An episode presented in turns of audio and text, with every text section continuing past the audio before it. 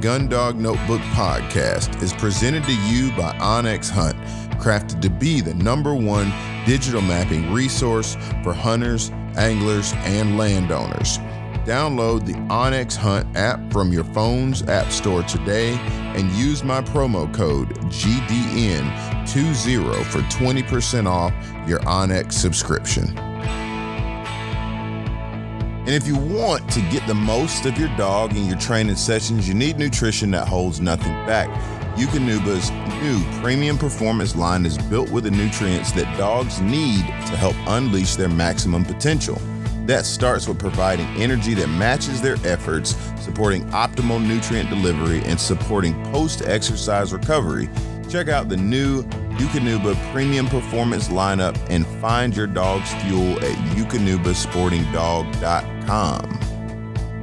And of course, I got to give a shout out to AYA. So, this is my thing in, in light of AYA. I'm working on an idea to discuss why us quail men down here in the South like to shoot 410s, and we're going to do that in partnership with Joe Pincala of Project Upland's new uh, The Gun Room podcast. So, also, if y'all aren't subscribers to that one, go go subscribe to that. But I really want to sit down with Joe and, and have a, a funny conversation about why we do some of the quirky things we do down here.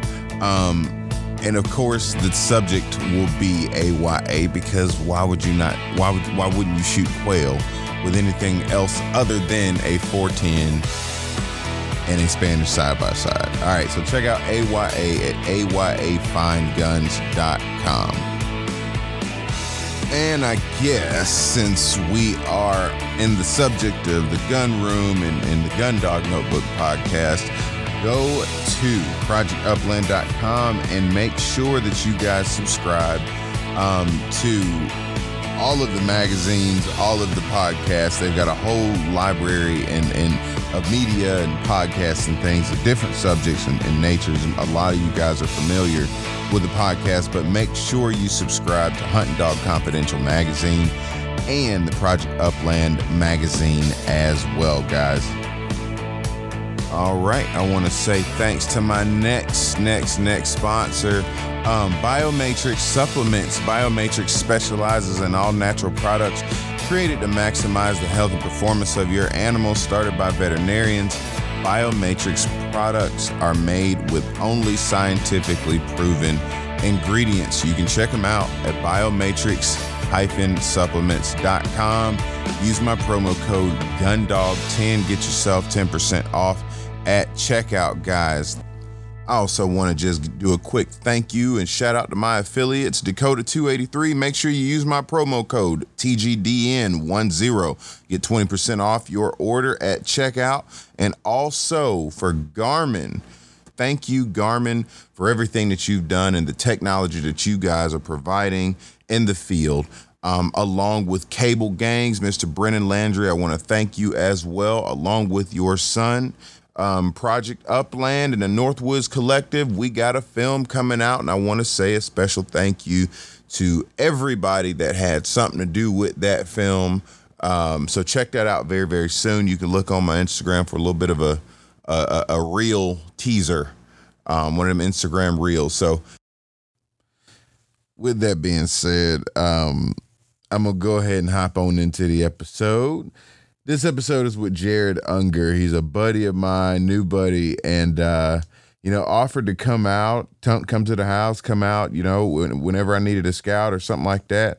Um, just really help me with my dogs and and and partner and help him get his dogs, you know, broke it as well. And uh, it's been fun. It's been very fun. We uh, we work very well together, and I'm excited to continue to develop that relationship and and have him you know develop a uh, relationship with my dogs as well. So i'll stop talking and running my mouth. Here's the episode with jared ungar guys. Enjoy. All right. Another episode of the gun dog notebook podcast with mr jared ungar. How you doing man? Doing good man. Just got done working some dogs. Not a bad day. Not a bad day at all. So the first thing that I, I, want to address is the fact that you did not tell me. I guess it wasn't like voluntary information, but I didn't know your folks were Holocaust survivors, and honestly, I didn't really know what to expect.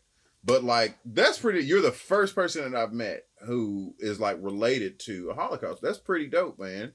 Um, you know, and and you're coming out of New Jersey. Yeah. All Jersey. right. All right. So like, all right. What I guess have you always known since you were like a kid that your grandma was a Holocaust? Like, how did that transpire? Yeah, I think uh, my dad brought it up to me pretty uh, pretty early in my It's on your dad's side. Yeah, it's on my dad's side. It's my my grandmother my dad's side. Um, so it was always known. I, I did quite a few school projects growing up around honor, and um, you know, I, to be honest, if anything, I wish I knew more. And I, Mm. I know a bit, um, but I don't. When I when she passed away, I was in seventh grade, so I feel like there was plenty more to learn about it. Okay. But um, I did have an opportunity to learn some of it. I think my age was probably a limited factor of Mhm. how much she disclosed of what went on. Right. But So like, I guess is that is it like more surreal learning about it in school? Like, what what's I guess what's the attachment? Because like. I can talk about slavery in school, like during Black History Month, and, and there's a thing about that and all kinds of stuff. But like, the Holocaust is is such a monumental event that's relatively close if you think about the, the span of time. right. So like I guess how did that like what was that as a kid for you? What was that like as a kid knowing that all of this stuff went on and it was relatively close in time span? Um, I think it's still kind of hard to fathom, you know, exactly went on what went on. Mhm. Um, but to kind of have a relation to the stuff that we learn about in school and knowing what went what went on uh, was certainly different. Um, I think some of it was just you know I grew up knowing about it and knowing what she had gone through, so it wasn't a shock or anything of that nature. Right. Um, but I think there was definitely a different understanding of it. You think that like I guess is there like a because you're Hungarian and Puerto Rican. Yep. Strikingly different sides of the Yeah, world. I'd say. Yeah. Strikingly Quite the combination. Okay, is there like a let's let's bring it back to bird dogs. Is there like any interest in like getting Vizslas or anything like that? like, did you so- think about that? So there was actually. It's funny. I was between a Brittany and a Vizsla, and uh, really? yeah. So that's what I had to narrow down to for my first bird dog, and I wound up actually not going with the Vizsla because I had a cat at the time, and I had read, you know, oh, they're not great with cats and this and that. Well, Colt was terrible with the cat anyway, so it really didn't make a damn. Yeah. Um, but I, I'm definitely happy I went with a Brit. Um, nothing to knock on Vizslas at all, but I am happy having a Brittany. Okay. Um, but yeah, I there was definitely a little sense of pride behind it just because they're Hungarian bird dogs. I was know? I was gonna Yeah. ask like you know, like what is that? You know what what is that? Do you do you get that? Because I I got pointers because they're southern dogs. Yeah, Like yeah. my attachment to it and so on and so forth. So I was wondering like what was the thing? So I guess what trumped the decision? Uh, really, just just the cat, man. It was, Really? it- that was the deciding factor. I mean, I think I was leaning toward the Brittany a bit, and that was just kind of the uh, the scapegoat, Okay. to be very honest. Okay. Okay. Um, but yeah, there's definitely a sense of pride in and why. so you that was- switched on your roots, is what you're saying? Yeah, I did. to be blunt, yeah. is is your grandma like rolling in, in, in her grave because you changed it up? Well, you know, we, uh, bird dogs wasn't a topic in my household growing up. really? So, yeah, I mean, it was kind of something I stumbled upon on my own, um, and then made friends accordingly. You know, I mean, it was something I wanted to get into, and I did, um, and I met, a, fortunately, a lot of good people along the way. Mm-hmm. So you actually got into guiding. Yeah. Um, very similar to me, and maybe I feel like maybe some other folks too, but like you just kind of happened into it. Yeah, kind of. Um, I mean, I was looking for a side job. Um, It's up in New Jersey, uh, down here. no, so I didn't start guiding until I moved down here. Okay. Yeah. Um, so I started guiding. Uh, let's see. 2020 was my first guiding season. Okay. Uh, and it came about. I was looking for side work, and I knew I'd have to give up my weekends, and I wanted to kind of try and do something that I was interested in outside of, um, you know, it wasn't just uh, a job. You know, it was something I could make a little cash on, and something I'd probably do on the weekends anyway. Mm-hmm. Um, so I started calling around, and a place called Noontula Creek Farms decided to give me a shot at guiding. And I talked to my mentor about it, uh, Pete DeAngelis, and he said, "Yeah, we'll give it a shot." And I was I was nervous, and honestly, I didn't think uh, Mhm. it would necessarily work out. Yeah. Um, but it did, and it, it gave me an opportunity to really hone in on some of my dog skills and my own skills, learning what the dog knows, and just learning more about my dog, learning more about hunting. Um, so it's it's an awesome opportunity. I love it. You think guiding tells you more concretely what you need to work on? Like Oh yeah, it definitely has a way of exploiting every flaw that you have. and uh, and you know I think you become more self conscious about it, especially because everybody's watching you. You know, Mhm.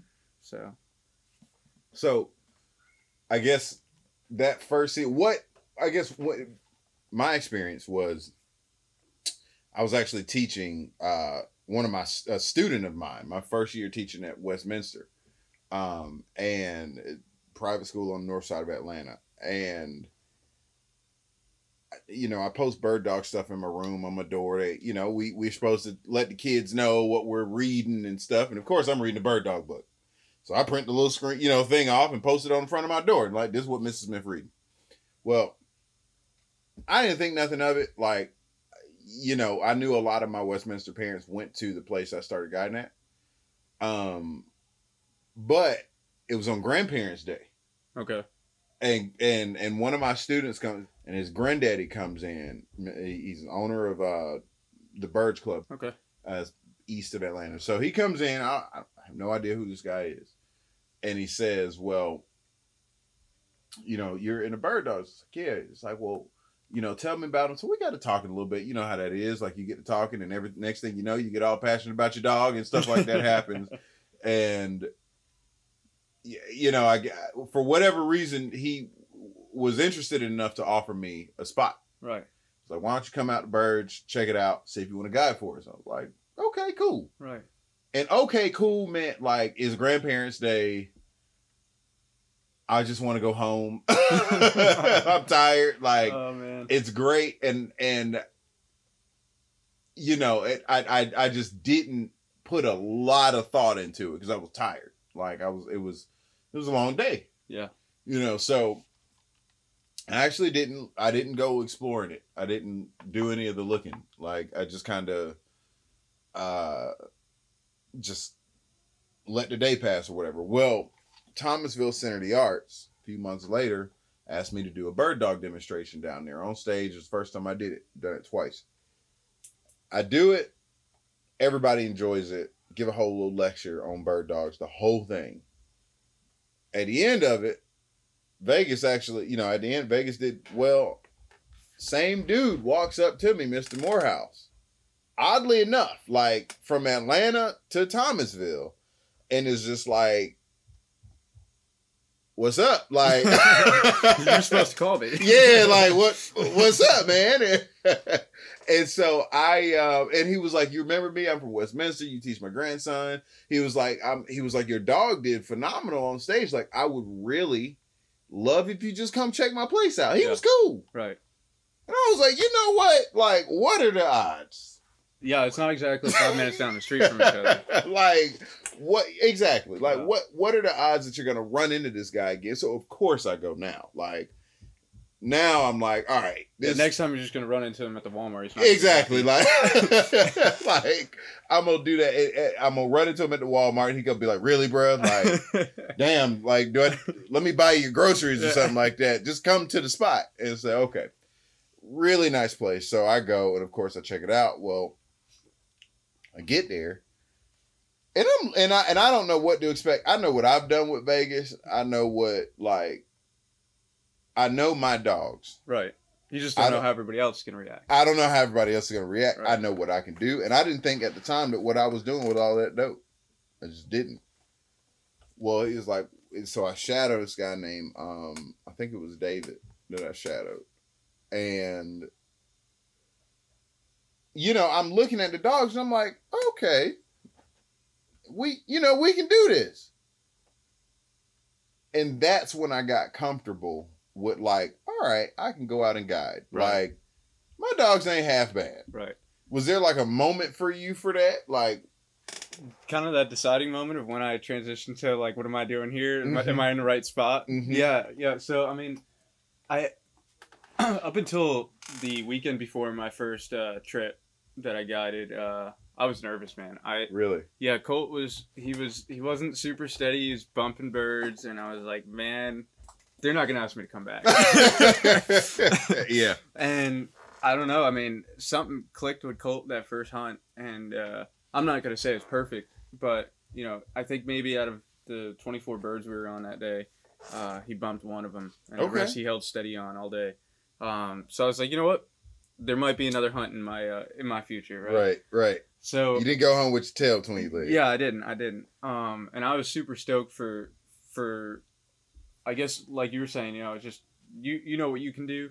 Um, for me, I I I haven't always been a very confident handler, and I I still don't think very highly of my handling. Mhm. Um, but I think that drives me to to get better at it.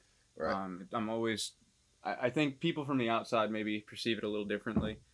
Um, Why is that? Why do you think that? I, I just I after my hunts, people are pretty happy. Um, Okay. And but I see all the flaws that they don't necessarily pick up on, Okay. right? So, but I, that that keeps me motivated to get better and better, right? And to to meet different people with different perspectives and work with different people like you. Um, and always, you know, when Pete was around, uh, I was always after every hunt, I'd call him and let him know what went right, and mostly what went wrong. You know, Mhm. um, and just as a sounding board, and he'd always have some good tips. Um, What uh anything stick out with you? Pete was so Pete actually passed away in April. Oh man, I'm Um, sorry. Yeah, Okay. so that that was that was kind of tough for me. Okay. Um, and I- I'm sure it was tough for a lot of people in the bird dog world and outside of it. He's a really good guy. right. Um, but he wasn't. So Colt had spent uh, probably total about five months with Pete. Okay. And when I moved down here, he, he, Pete could have easily, because he's in Pennsylvania, he could have easily have just said, "All right, well, you know, find a new trainer." Right. Um, but even when Colt wasn't going to him anymore, I mean, me and Pete talked all the time. He's always there to pick up the phone, always there to ask me how the Mhm. hunt went, always there to mentor me. Um, so it wasn't just about the paycheck for him. You know, Right. it was really about, um, Getting to Keep- learn you. yeah, exactly. That's right. Yeah. Right. He was a good friend.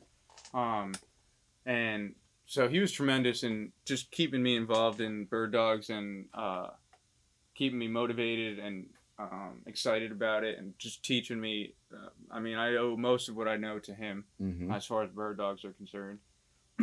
um, and about halfway through the season, there was uh there's one bird that we were walking back to the trucks, and I really kind of let Colt um, further off. I wasn't holding him as close. You know, there wasn't a lot of birds left. Right. Um, so I let him out, and we're almost back at the trucks, and my Garmin beeps at me, and I look, and Colt's on point, uh, about a tenth of a mile away, Yeah. and I turn to the guys. and You said, gotta well, go get it. I said, "Well," I said, "You guys ready to walk?" Yeah. Like, you gotta go get it. Shit. And yeah, I mean, it took us a good probably ten minutes to get over there, and sure enough, I mean, you could see Colt from the you know in in the field on the other end of the field, and he held his point until we got there and waited for us, and that's when it kind of I, I kind of said to myself, maybe we're getting pretty decent at Yeah, this, you know. yeah. It wasn't that was kind of a, a moment where I looked back and said, okay, I'm getting somewhere, you know. Okay. The dog's getting somewhere, I'm getting somewhere. Um, and he held that bird tight until we got there, so I, that was kind of a proud moment. Mm-hmm. Okay. That there's there are moments that just you know they're the defining moments of like who you are Mhm. as a handler and what you like to see. Like I really think that like you experience so many different things in the field. There are moments that are like, oh shit, that was dope. Like that was cool to see my dog do. Right. And like there are moments that are like, oh hell yeah, like that was dope. And I want to I want to keep seeing that right. out of my you want it dog. to happen again. I want it to happen again. And I'm not saying that was anything extraordinary that day that he did. But you want. Uh, it is though. It sounds like it was. To, to us, it was right Yeah. in the bird dog world. There's broke dogs that you know people spend a lot of time with that do that all the time, repetition, right? but but I that was think our those. time. but I even think those guys get that moment Yeah, I mean because every one of those dogs had one of those moments. exactly right. And You know. that day was our time, Right. so that was a pretty cool day. I. I. Dude, it's. I like working my dogs. They're a little older. Um, Ann and, and Vegas and Ruger, like they're cool. They're they're for the most part pretty set. I probably did more harm than good to Ann today. if I'm being honest, like, and not because we put any kind of serious pressure on her, but it was out of her element as far as like, you know, why do I have a flank collar on again? You know what I'm saying? Like she been there, done that, got a t-shirt for it. Normally her tail is bone straight. Right. Way the fuck lower this time. You know what I'm saying? Like eh, you know, and and and you have those, but then you realize that that dog has already had its highlight moment. So everything that we're doing at this point is just it's just part of the process. It's the mechanical part of it. Do it to keep them sharp. You do it to keep them sharp. Right. And I wasn't necessarily looking for style or anything in that particular thing, but there is a moment in time for every dog that you're like, it's that moment before you decide to do the next thing.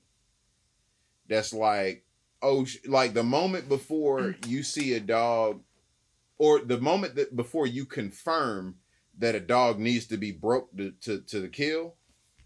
You see that Joker standing up, locked up on point, the bird fly off, and he just stays there with a little apprehension, but you know that something is supposed to be there. Right. And and I think I think that's kind of a a split road for for a lot of people and mm-hmm. maybe in general right so, you, so. you, you could have the option to stay comfortable where you're at you're like okay this is the plateau i've gotten there mm-hmm. and then there's the other guy that said What's no, we need step? to keep going. Exactly. Like, exactly. I want again. I want to keep you doing that. right. The moment that that dog is doing something, or even if the dog a tenth of a mile away is a good long way away, dude. But what's next? Half a mile, but quarter right, mile, right? right. Horseback. Right. I want to see my dogs running off a horseback in the Chukar Hills. Like that's my long term, my long term goal. Right. Right.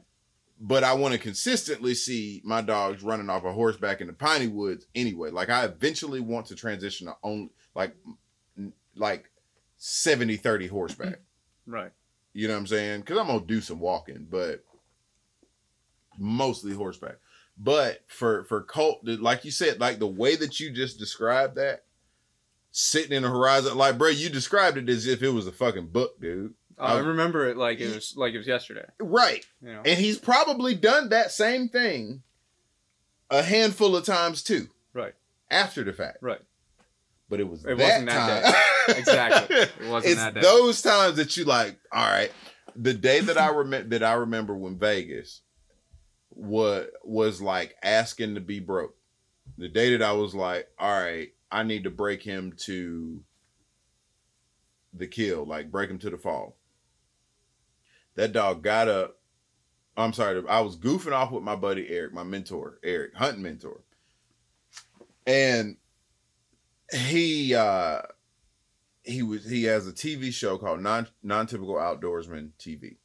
So I'm in a segment of it to talk about bird dog training and stuff like that. So I get there, he comes, and this is at the old house, like small backyard, you know what I'm saying, itty bitty stuff. And so everything is like real close up. And I'm mm-hmm. like, shoot, like if he bolts, like he about to go off the frame. shoot. And so uh, he comes, he films it or whatever, and and I and I'm messing with pigeons again. Right. And I flushed the bird. My pigeons were homers too, like they were they were, and so I didn't have to worry about that cord that we were using today. Right, that tether. And so I flush the bird. It gets up, goes, does this thing, flies a couple of circles, and goes back in the pen. And I flush it. Bang! I had my blank pistol fire, and I was expecting Vegas to bolt you know what I'm saying? And go, yeah, no, nope, for the bird. stands there. And it's just like head up and kind of looks at me and was like, what's next? That moment. Like I've seen Vegas like stand through flushes and his first field trial.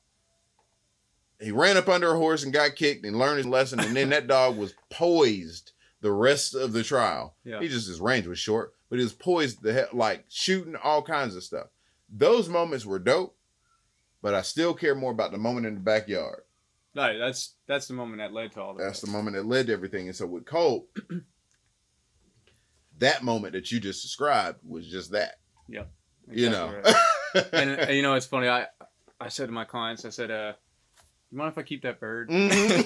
so that bird's sitting in my freezer waiting to get dropped off at the taxidermist. Bruh, But that's dope. Like, you're mounting the bird that your dog was first memorably poised on. yeah. That's Yeah. dope. So I mean, I, I have his first bird. I have a, uh, the first bird that we hunted together. Yeah. Um, it's funny. It's actually so I moved down here, um, and I had dropped off Colt with Pete um, when I moved down here. He was Yeah. there for about three and a half months. Um, I went and picked him up uh, on Valentine's Day. I picked him up from Pete. Next day we went out and uh, hunted with a good friend of mine, Tom, and Yeah. his two Brits.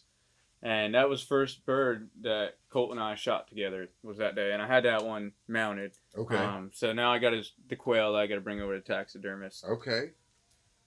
That's dope, man. I uh I really like that. Well, again, I, well, so we're let me ask you this. I guess I never I never really thought to ask, but it hit me now. Like, all right, so you and I met because I put up a post about like needing help.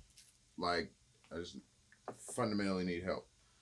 Um, working dogs and and and you know, I would like a scout, so on and so forth Right. and you hit me up like were you looking for a new trainer to hang with or just just kind of no, uh, well, so yes and no. Um, when I moved down here, I was looking for people to link up with in the Yeah. bird dog community in general.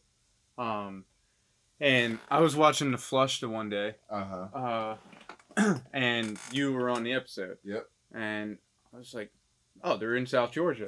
So I, I, I hit the friend request button on Facebook, and you know, you and I kind of talked a bit yep but hadn't met up or anything. And then I saw that you'd put that post up, and uh, so well, this would be a good good way to get linked up with somebody Yeah. else, get some training done. Because I was kind of transitioning into the more um, training training more on my own Mhm. um, when I'd moved down here and really getting into it. And uh, yeah, so it just kind of worked out. I hit Yeah. you up and Cause it like, bro, when I tell you, I was thinking about it, and I was like, damn, what are the odds? Like, cause Atlanta, like, like even my yard is big for Atlanta. Mhm. Like, right, it's it's it's it's a lot to have here.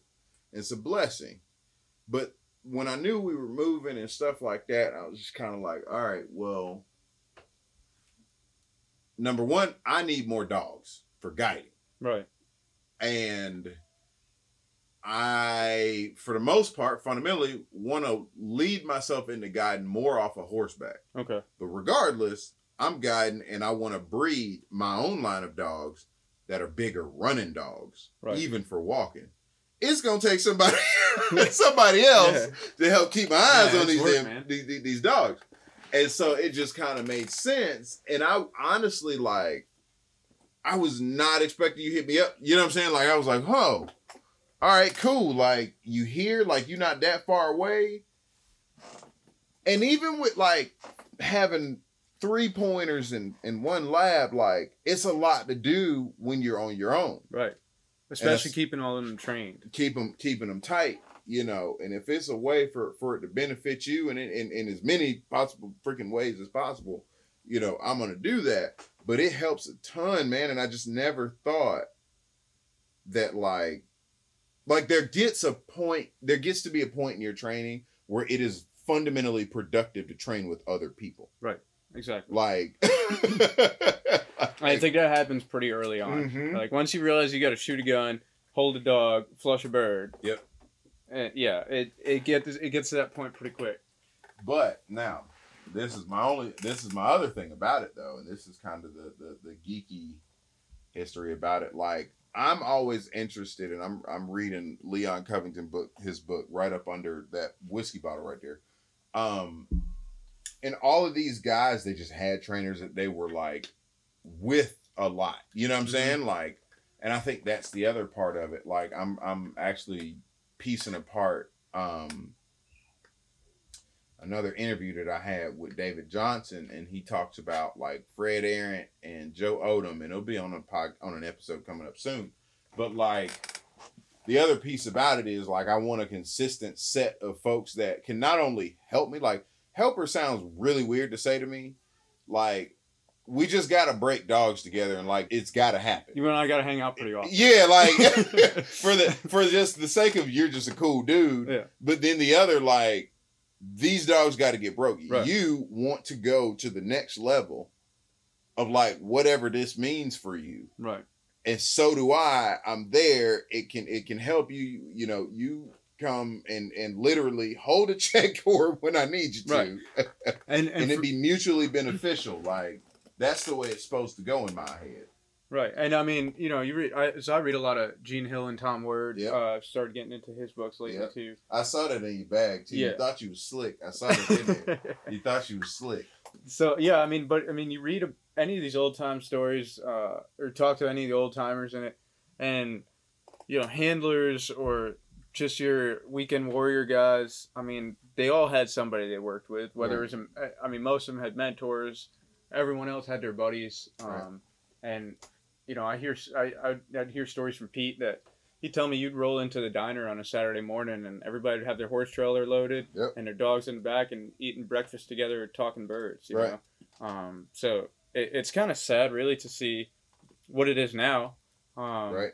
You know, I, it's definitely a shrinking community. Yep. I mean, maybe more so more recently. It's been growing a bit. Um, But it's still small. yeah, it's still you run into the same people, you talk to the same people. Um, so anytime like I get younger folks coming out to hunt or kids coming out to hunt and it's Mhm. the first time, uh, it, it makes me excited to to try and get them involved and convince their dad or make them convince their dad to get them a bird dog. You know? Right, right. I I I like waking up in the morning and knowing like or or having a spot in a day knowing like again, you and I were talking today, hey, look, what's on the agenda? You know what I'm saying? What are we doing? What needs to be done? How do you get these going? You know, cuz you and I both, you know, fundamentally used to working on your own Right.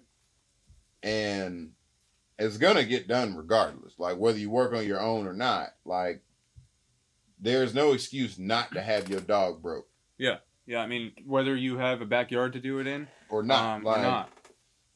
the dog needs to be done. It needs to be, um, you know, trained well and broke to whatever standards you need it. And there are just no excuses. Shoot, dude, like you got a whole roommate and all kinds of stuff like that, and you still working out here trying to get colt, you know, ready made, you know, for hunting season. Right.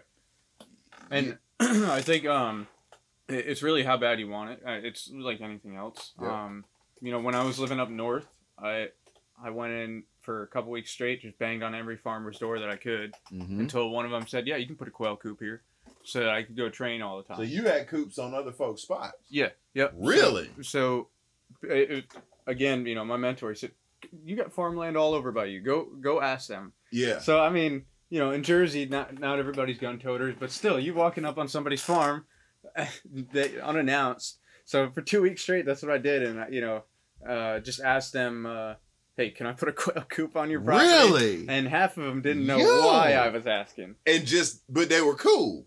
Some of them, you know, wanted me off their property pretty quickly. Other ones, other ones just thought I was an odd bird. Yeah. Kind of. Why? Why does this kid want to put a quail coop on my property? And half of them didn't want to listen to the why. And then there was just one guy uh, right down the street, the closest farm to my house, that said, "Yeah, I don't care. Go ahead, put it over there." Really? He goes, "There's water in the shed over there. You can keep them watered." Um, he goes, "And I'll mow it whenever you need it mowed." So every other day, Colt and I would be up on quail right down the street from my house. That's dope, dude. Yeah. You should have led with that. Yeah, but that takes a bad, lot man. of determination. It, it was it was nice, man. Um, and then but when I moved down here, you know, um, it, it didn't work out that way. Yeah. Uh, so I'd drive to the Berry WMA every weekend. Um, Down here. Yeah. Yep, yep, yep. Uh, so there's a guy I got linked up with that guides over at Etowah that introduced me to the guy he gets birds from, and then showed me the place he goes and trains. So Yeah. every Sunday morning I wake up, drive to get birds, and then another half an hour over to Berry WMA. So you know every Sunday morning to go train in the middle of summer for half an hour, if that. Um, I drive three hours in total just to get a little bit of work done. Just to get done. Like I yo, I feel that like I drive for the sake of getting my dogs and the birds. Like we didn't really run Jug. Like I was actually very surprised at what Jug did today.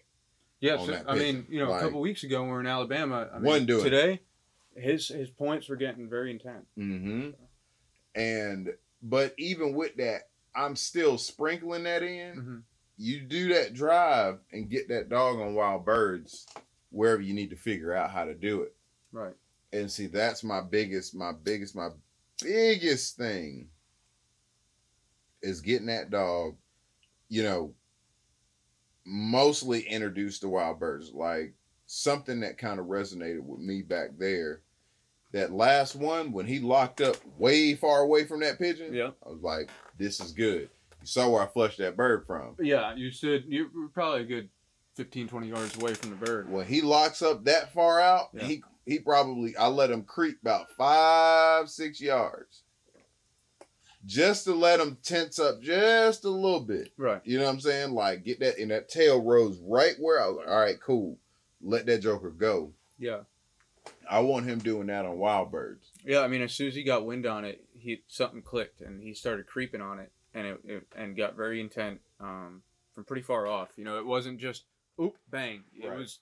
I know it's there. It's it's right here. And like that's what I wanted to see. So I guess now would of, of all places would be a good time to talk about traveling and wanting to see something else and you can do that again with onx hunt uh, the onx hunt app has honestly when i look back through it all the places i've been scouting and, and even in the multiple states like I've, I've logged stuff in and i didn't really think i hunted that much outside of georgia but looking back at it, I've got a couple of spots on the onX on the onX uh, app, you know, in my waypoint saved and stuff like that. But anyway, um, check out onX and, and and download the app. Get yourself a subscription and use my promo code GDN20. Get yourself 20% off uh, at checkout, guys. All right, the other thing that I wanted to uh, bring up, so I just actually found my uh, snake boots. It's, it's like that kind of season, like that time of season, I guess, or, you know, when I got to bring my snake boots out, that lets me know it is getting hot, is what I'm trying to say. Um, and Eukanuba, they are always, of course, on top of stuff like that, and they they really look out for us folks down here in the South, and and just wanted you guys to know the exercise indu- and be aware of, but exercise induced heat illness or HRI can affect even the most well conditioned bird dog. I think I got pretty good conditioned bird dogs and, and they're they're very heat tolerant, but it can get them too. Um, you know, a dog's drive can basically override his ability to recognize that he's heating up. And once he's pushing it too far, then he gets dangerously high. Um, his core temperature gets dangerously high, and and and you gotta you gotta watch that, man. So just be mindful, and that was something that Eukanuba um, wanted us to be aware of, and check him out at eukanubasportingdog.com backslash HRI.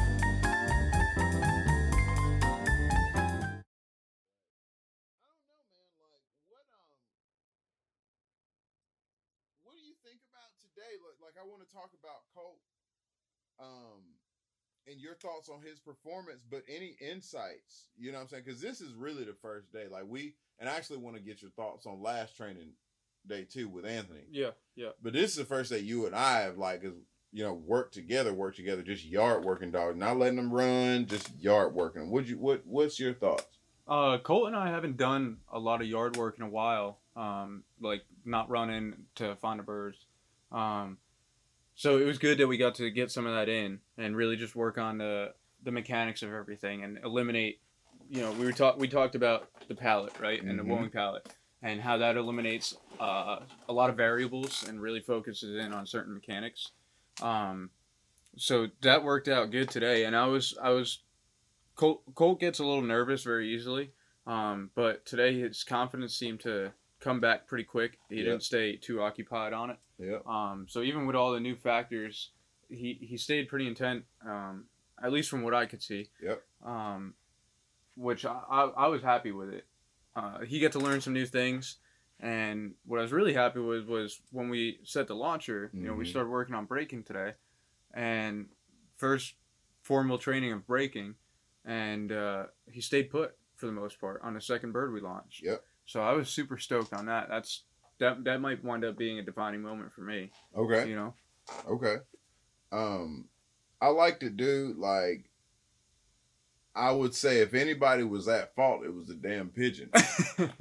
the pigeons are a little lazy. yeah, like they just weren't, you know, getting out. Well, that last one that we flushed on Colt, and it took me to literally, like, go in there and get it up. Like, it flushed late the first time. Right. It just like got up. It it, it like came out the launcher, came back down, and then two seconds later flushed off. Yeah, it was like an old box of shotgun shells. That primer takes a second. It takes a second, and it got off, and so I was like, "All right, well, that works." And, and so it was like just in enough time for him to get the message. yeah. That's what I noticed because he was like, "Oh wait, no, the bird is gone." Yeah, Like, you, it's you gone, definitely gone. saw a disconnect for a second, and he kind of realized what was going on, and picked up where he left off. exactly. Yeah. And so then, you know, after that, the second time the bird just would not flush. Came out the launcher, came right back down. Like just did not want to get up and go in there and he stood still. Right. What I also like is okay, and, and I shouldn't have done this, but I fired pretty, you know, fairly close in front of him, but over him. He still stood there, kind of looked at me like, wait, dude, what? And then, you know, went back to whatever he was doing. Right. And so I guess to give the listeners a little bit of background, um, prior to today's formal training, uh, Colt would hold steady until the gunshot. So the bird would flush, he wouldn't budge, and then once you hear the bang, he'd be chasing. Mhm. So for you to be standing that close to him and you And know pull the trigger, he did not go anywhere. right?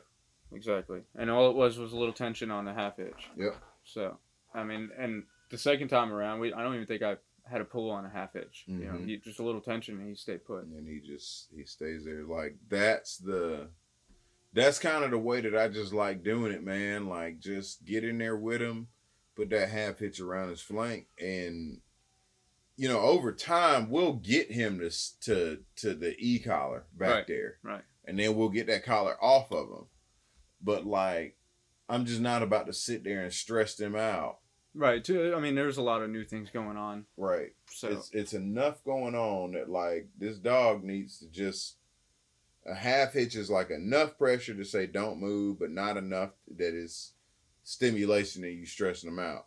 right. You know, you, you just keep doing that and and not giving them anything. You know, and you did the right thing. You went, you came back in, set them back down, and you know, brush them up, and then walk off with them Right. my biggest thing about that is pick the dog up from the last memory they had and leave. Right. Like, and I and see with mine, I had to learn this in the field trial. Like, I didn't like after Vegas got off point and I bang fire. The judge saw it. Style is good. I was grabbing him by the collar and walking him off. No, grab that dog by the collar, pick him all the way up, and walk about 20, Okay. 30 yards, you know what I'm saying, that way, and clear the area. Right. You know what I'm saying? Like, that's why I was saying, that's why. So they and- sit and think about it for. yeah, like they sit, they think, they get it, and I don't want anything else to be associated with that area. For some odd reason, I'm starting to feel like pointers or any pointing dogs, like point pointing breed dogs, are very like area specific.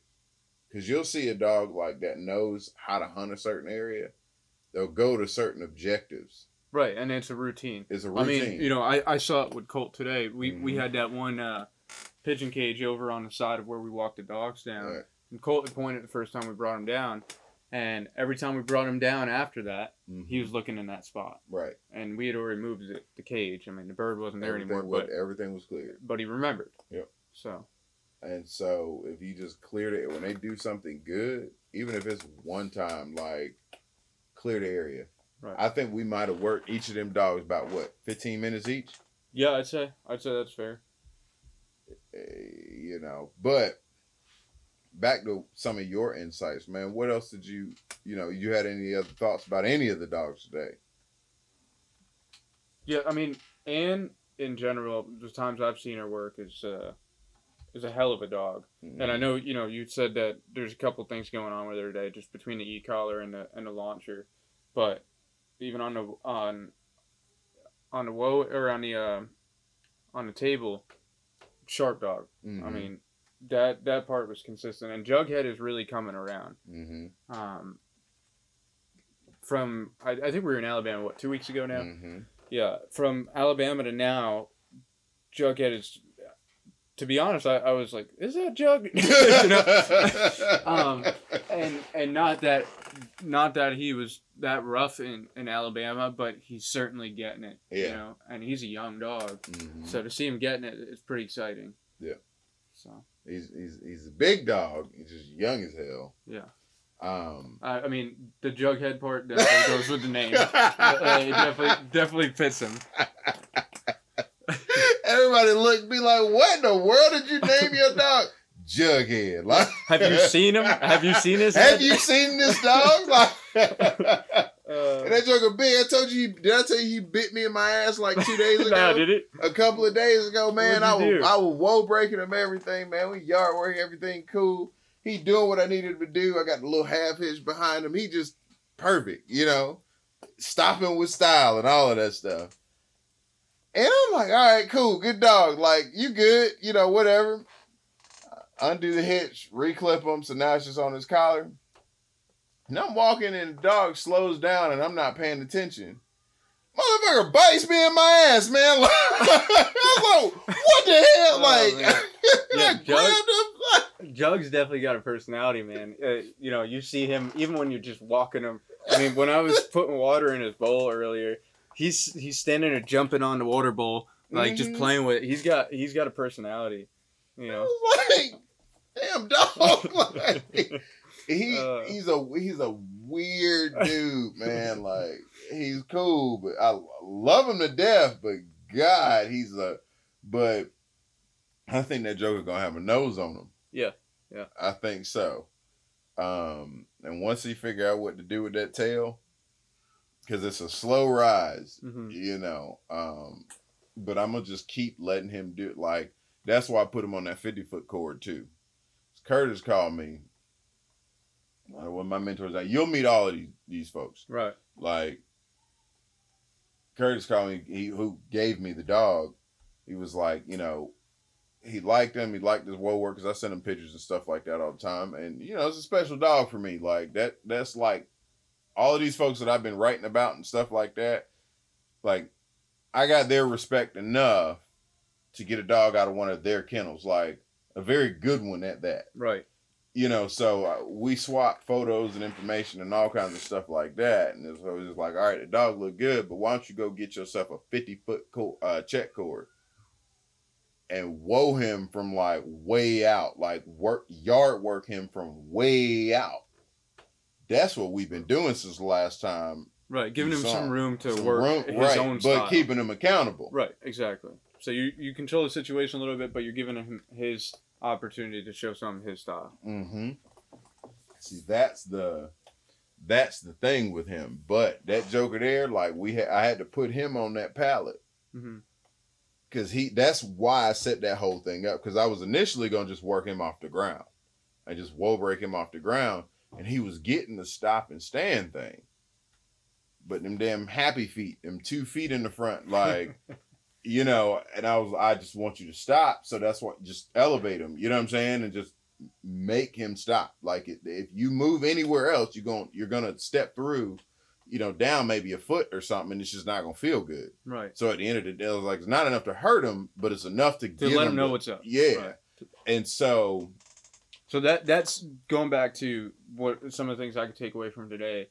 Um, you know, you when we had Colt up on the table, mhm, uh, he he went and budged and he was moving around and then you saw his ears come back a little bit and get nervous. mhm. But you, you get to keep him in a situation, but then build that confidence back up, right? So you, you had me go over and stroke him down and, and get him back to where he was intent on the bird Mhm. and not as nervous. And you know, when you, when we're guiding, right?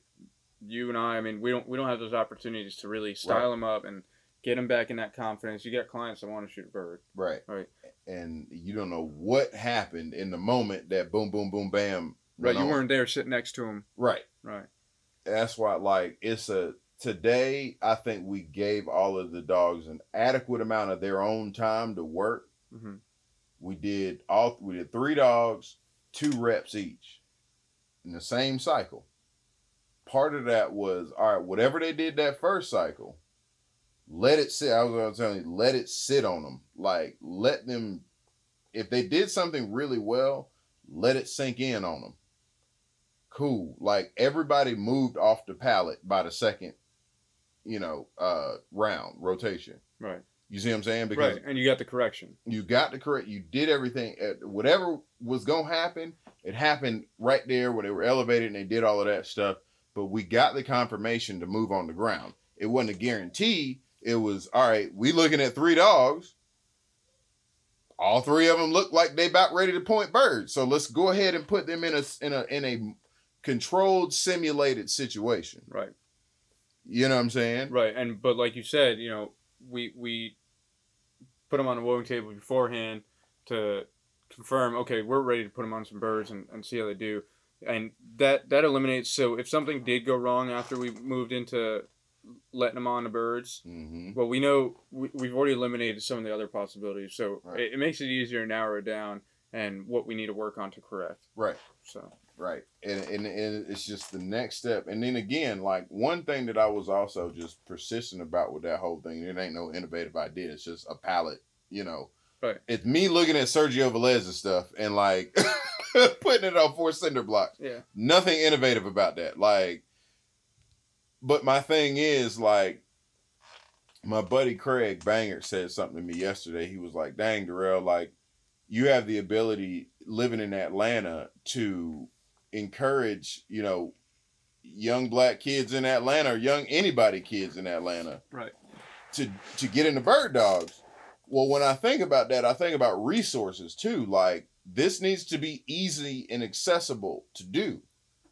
You can go and get a, a shipping pallet crate thing from the back end of Walmart, and you can get four cinder blocks from Home Depot and just put that there and start to kind of evaluate the process. It's just an improvised version of that barrel that I was using. Right, and I, I think I, I, think there's two different type of people in general, not not necessarily just in the bird dog world, but just people that want to capitalize off of somebody's learning, and then there's Yeah. people that want to offer it and just share something with them that that they can enjoy. Yeah. so like, making it easy in the sense that we talked about it when we were in the yard that you don't need to necessarily track down a barrel and Uh, you know you can use a pallet that's and no one's saying go steal it from the back of Home Depot but hey, I might didn't say it to do you. that. I didn't do it. Like I actually walked in Home Depot. Yeah. Matter of fact, to put it in better contents and more accessible contents, because I guess that did sound weird when I said it. But yeah, don't don't go steal. Don't a do pallet. that. Like Don't I didn't do that, but I was just trying to make a point. Right. But good catch. I went into Home Depot and said, "Hey, can I get that pallet?" And they said, "Yeah." And I said, "How much does it cost?" And they said, "Just take it." And I said, "All right, Yeah. I'm out." Right. So the key is to ask. the key is to go and ask. Right. Like- So Yeah. and you know, and you'll find people like that if you look. You know, if you run to the right people, like Pete, like you.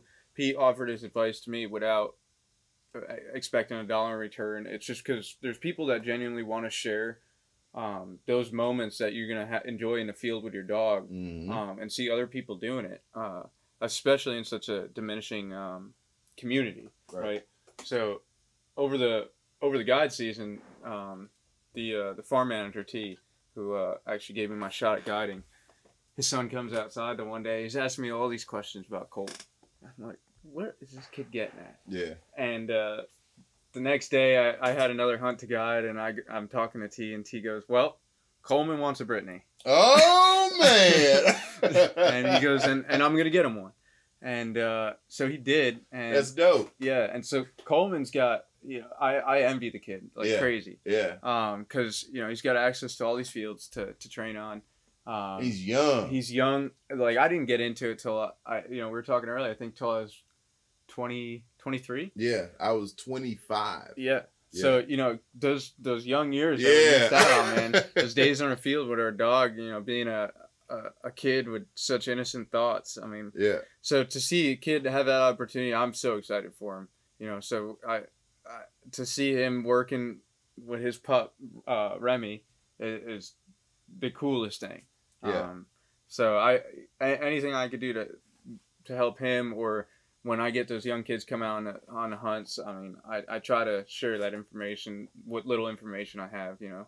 Dude, it's it it's just got to be easy, man. Like, you know, it it's it's honestly, you know, reaching out and saying, "Hey, look, I'm trying to learn this." is mutually beneficial for me. Obviously, you see what I do, and it's just beneficial to have somebody else to work dogs with. And if everybody can learn from everybody too, you know, there are things that you're gonna do that I'm gonna do that you know, young man with Remy gonna do. Yeah. It's cyclical. Like you learn from everybody. Right, and and you might run into a particular situation that I might not, or you might run into it before I do and have some insight on how to handle that. Right. Mhm. You know, I mean, I think the biggest thing is when we do run into situations that are new, is how to handle them then, so that we don't confuse the dog. Right. Right.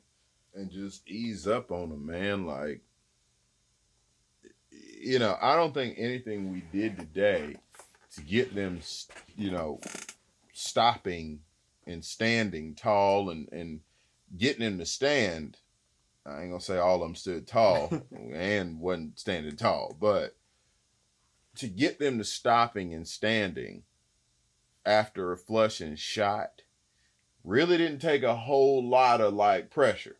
No, no, and it's it's funny because when when I first got Colt, I went I took that dog through the ringer, man. Yeah, yeah. Um, Everybody does it. Uh, you know, he's my being my first bird dog. I'm trying all these sor- sort of things that Uh huh. are just messing him up. I, I I had kept a frozen bird in the freezer, right? Yeah. And I'd bring it out in the yard when he was a pup, and I'd just go hide in the bushes and let him go find it. Mm-hmm. And he'd go pick it up and bring it back. I didn't think anything of it. Yeah. Well, come time to to do some formal training with Pete, Colt wouldn't point. Yeah. He wouldn't point, man. Um, he's like, what, what do I have to point for? I could just go pick the bird up every time. Right. So yeah, I mean, getting him to point again, and that val- the day after Valentine's Day, that first hunt, uh, Pete had spent that whole three and a half months with him, just pretty much just trying to get him to point again, Mm-hmm. and he he'd got it, and he's like, Jared, go take the dog out and hunt, Mm-hmm. let him have some fun, and we did, man, and and he had a jam up day. So yeah, I mean, I think some of us learn the hard way, so that others can maybe hopefully learn a little easier. yeah. Uh, and others just have to do it the way I did and bang your head against the wall a couple times. All right, and then the last thing, guys, when we talk about keeping dogs in shape, um, you need the three omegas, but not all three omegas are created equally, and Biomatrix really focuses and harnesses in on that. Um, so, omega 3 has got anti inflammatory properties. Um, it's good for cardiovascular and autoimmune health, brain function, and bone, joint, and stuff like that, skin and coat. Um, then you got omega 6 that provides energy for the cells and coat quality and sheen and stuff like that. But you need to think about it if omega 6 has a higher concentration than omega 3, then it causes an inflammatory response in the body. Too much omega 6 equals inflammation. And of course, Biomatrix is keenly aware of that. And then the last one, omega 9. Um, it's responsible for cardiovascular and neurologic health. So basically, keeping the system running at full capacity, keeping it strong, and, and keeping all the, the the the smaller things, the microscopic stuff, like in check. But anyway, Biomatrix wanted me to let you guys know that not all omegas are created equally, and I think that's really dope. I actually didn't know any of that information before I got to um, speaking with Julie out. So thank you, um, Biomatrix, and uh, check them out, guys. And if you go to biomatrix-supplements.com, you can use my promo code GUNDOG10 and get yourself 10% off at checkout. And of course, of course, of course, y'all have seen the clips and the promos and a little bit of stuff on my social media. Um, with that funny fancy gun and me me me me talking a little trash to Austin. Um, but yeah, man, it, it check out AYA guys and, and get yourself a Spanish double gun. It is nice. Um, so nice that I felt that good about talking trash on camera um, for this new upcoming Project Upland film that we have uh, going on and it's, it's getting finalized and so on and so forth. But anyway, I felt so good about that gun that I decided to lean back and, uh, you know, send a message to Austin, you know, as we were there. And I think AJ got a kick out of that. So check out ayafineguns.com um, and, and go go see. I, every time I see that scene, I just get a, a little bit of a kick out of that. But the gun is nice, um, and I think I have like a Spanish fine gun addiction now. So this is only the beginning of those. But check them out, ayafineguns.com.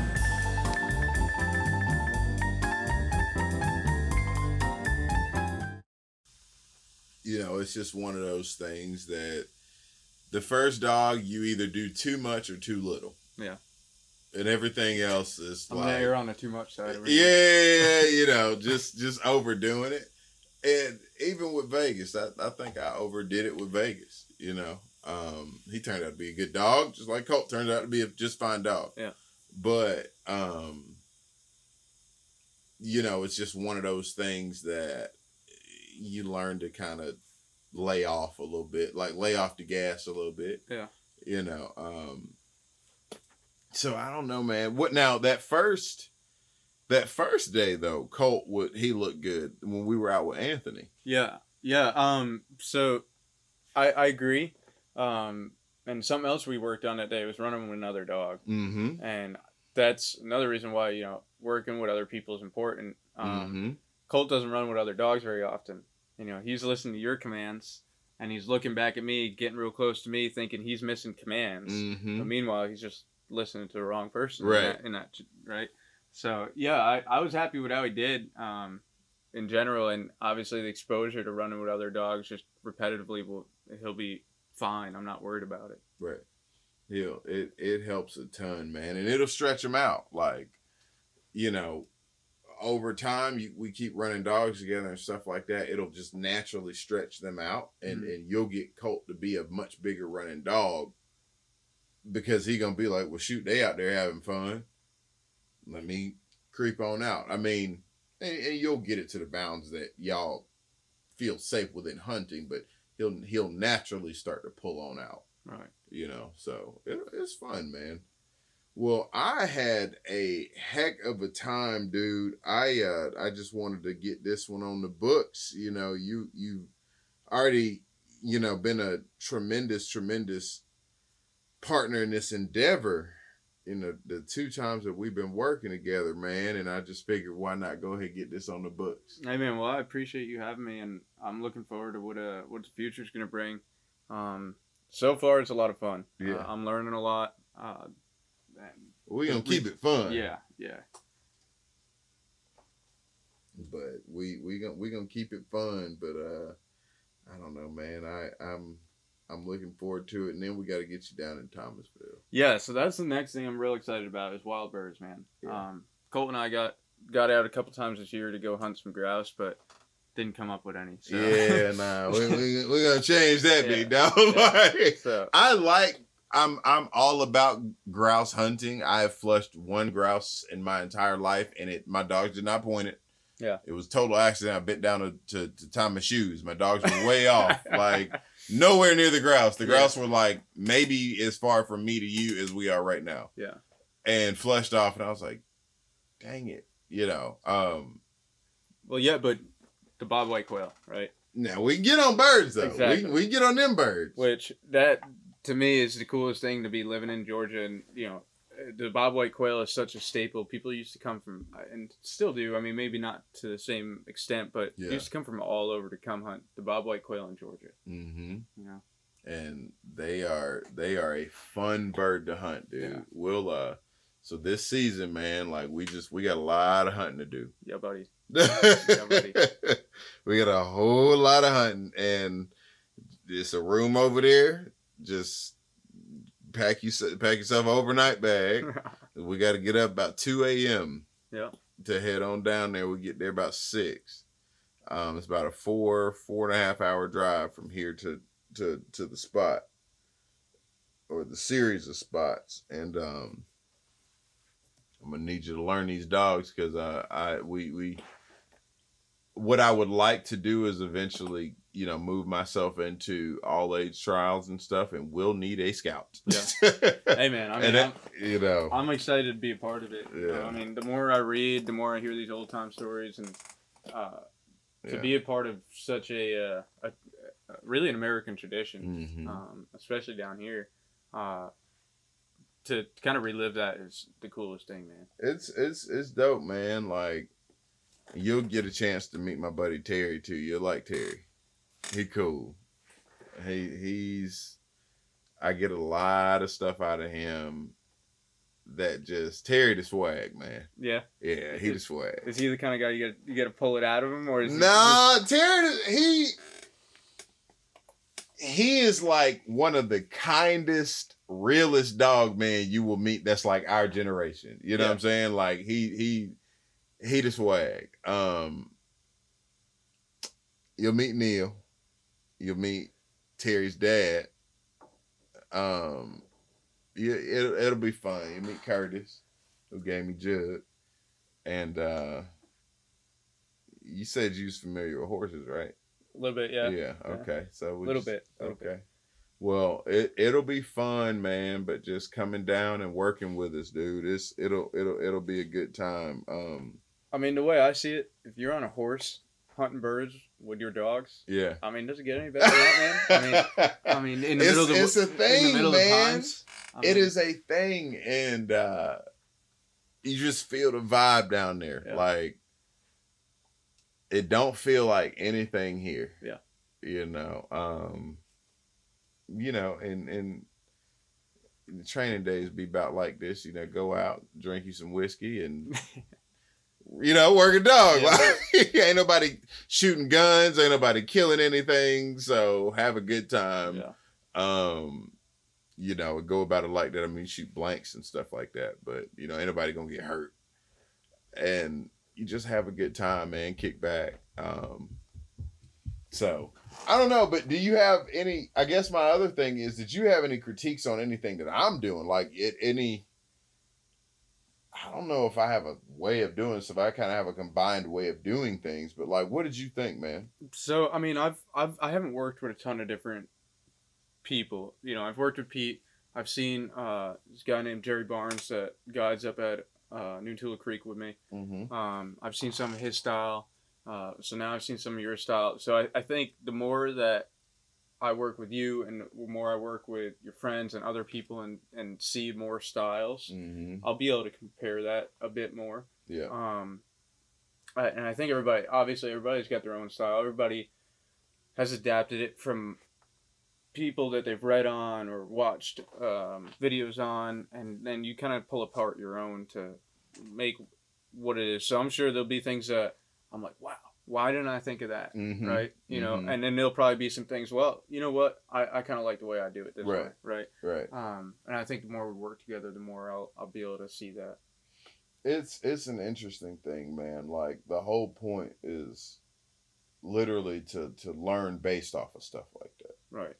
And yeah from uh, the the common denominator I see is that it's usually something logical. right what- what the dog is doing, right? like You know, yeah it, it, it's I I think it's when we try to overthink it and think as Uh-huh. a human that we're that we really complicate things. hmm But from a dog's point of view, I mean, if they're doing something, there's probably a simple reason to why they're doing it. dude it's that's why like again and out there lower tail pointing mm, how simple is this issue There's You- two things that it could have been, right? any other time she does perfect. Right. but the uh you know that this this particular time tail is lower. She kind of like uh, i'm a point. Nose fine. I think that second one, where she was kind of right up on that bird, like I think she just really caught the wind wrong, hmm and just because I saw her and I was like, ah, it's, Ann will normally point, you know, little pretty far back. I was like, ah, I feel like she just caught the wind wrong, so I wasn't gonna correct her on that one, um, because she did stop, like and she didn't budge. She was like right there, and so um, you know, you launch the bird, she sit, sits there and stands. But I just, you know, she did everything correctly. hmm She just didn't feel good about doing it. And I'm like, all right, it's got to be either a launcher or the pigeons. Right. Any other time. So, you know, you learn to give and take with stuff. Right, and you know, it, it's funny because the first time we brought in Jug, Ann, and Colt all pointed those birds pretty far off. The 1st the Mhm. first time we brought them in. Second time we brought them in, Ann and Colt both got pretty close up on that bird. Right. So I mean, going back to something basic, well, shit, maybe the wind's blowing. You just the literally way. caught the you know? scent the wrong way. exactly. Like, and it's no need to pull them off and correct them. No, just finish the execution. Right. because and and as we saw with both of them you finish the execution the performance is up to par Right.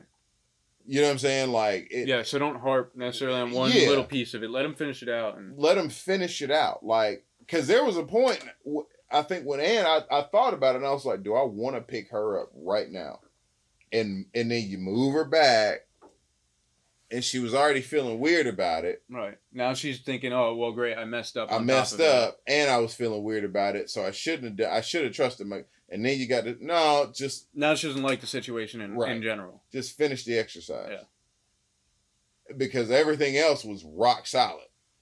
The point just wasn't pretty. Right. She didn't bolt off. She didn't do it. She didn't drop a lick of confidence. Like you, you just got to see it through. Right, and? I think to me, you could style up the point every time if you want, right?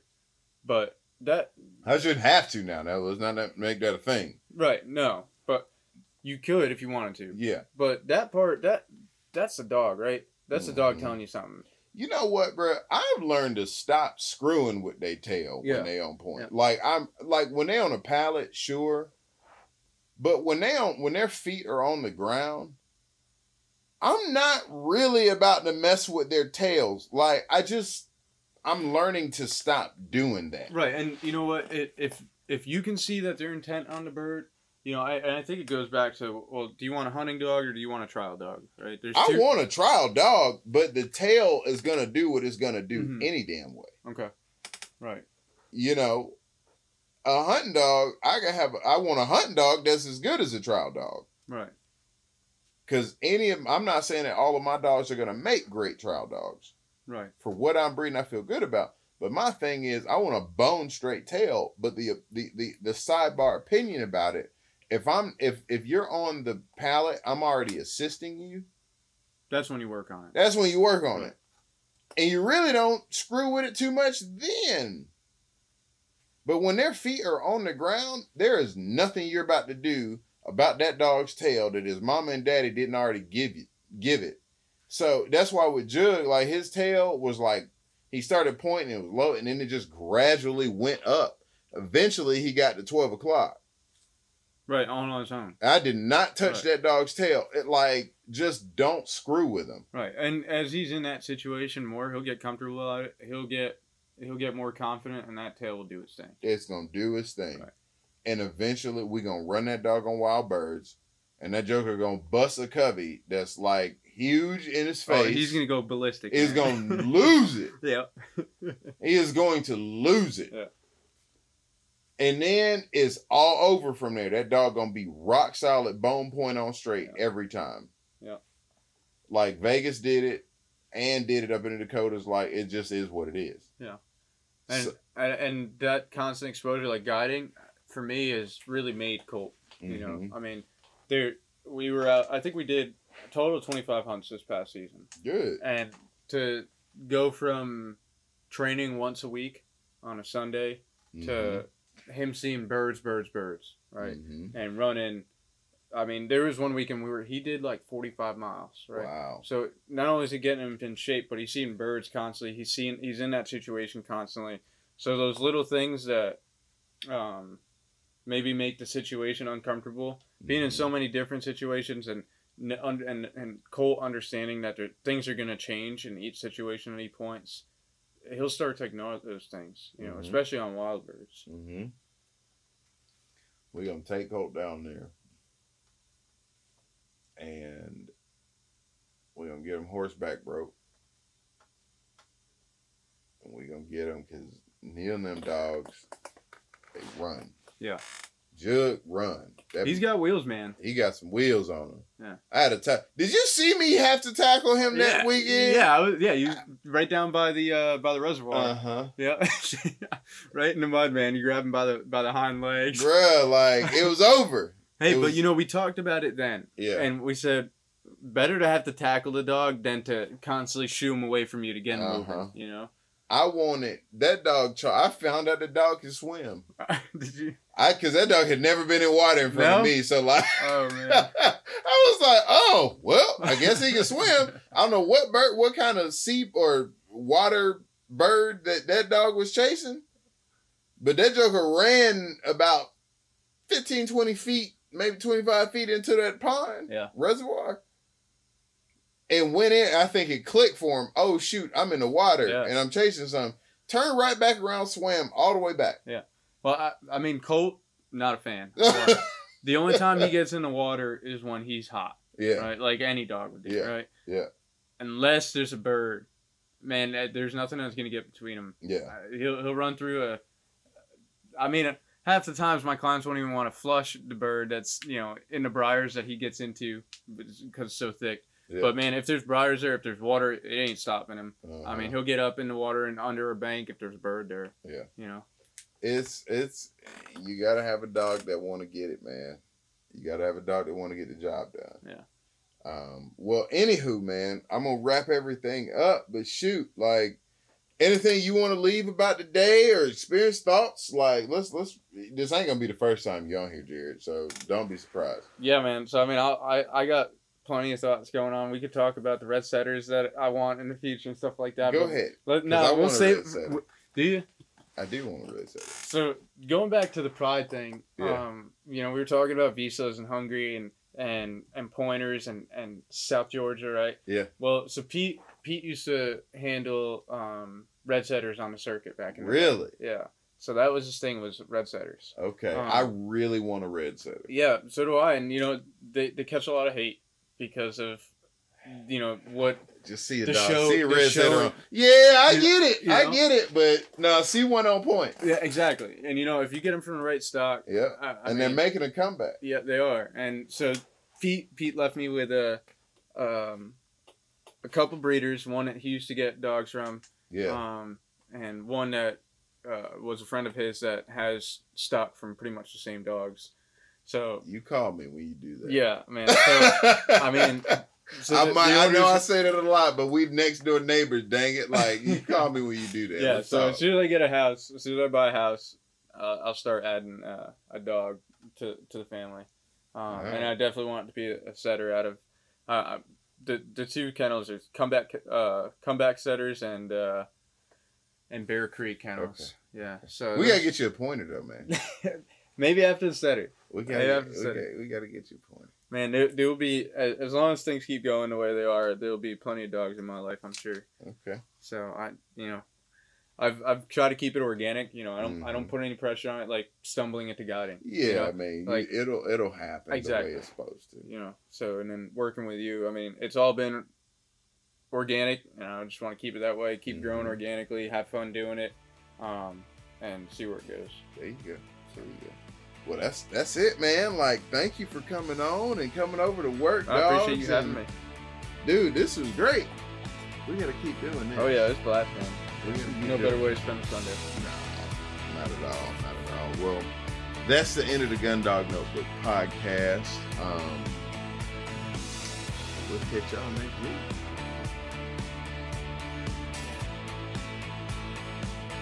All right. I just want to end the podcast, of course, on a high note.